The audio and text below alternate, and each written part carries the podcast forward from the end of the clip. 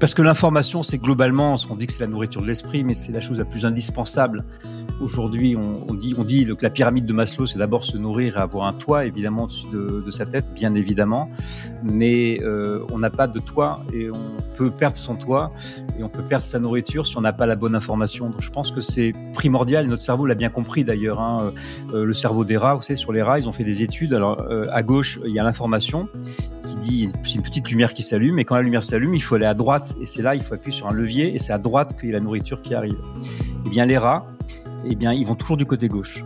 Et les scientifiques comprenaient pas pourquoi ils, sont ils vont du côté gauche parce qu'ils aiment bien être là, parce que c'est de là que vient l'information. Donc notre cerveau a bien compris que l'information était la chose la plus importante et je crois qu'on la néglige parce que c'est immatériel et on vit dans un monde où finalement on se dit, ben, ça nous vient un peu de Descartes d'ailleurs, oui, euh, finalement le, cerveau, la réflexion, la pensée, c'est l'âme, euh, c'est immatériel. Non, en fait c'est super concret, quoi. C'est un, un outil extrêmement important.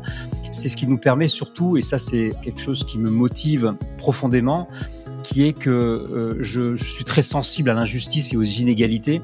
Et le meilleur moyen, en fait, de lutter contre les inégalités, contre les élites notamment, qui pensent que tout est acquis, qu'il faut faire les grandes écoles quand on vient d'une bonne famille, etc. Enfin, tout ça est encore assez ancré hein, dans la société française notamment.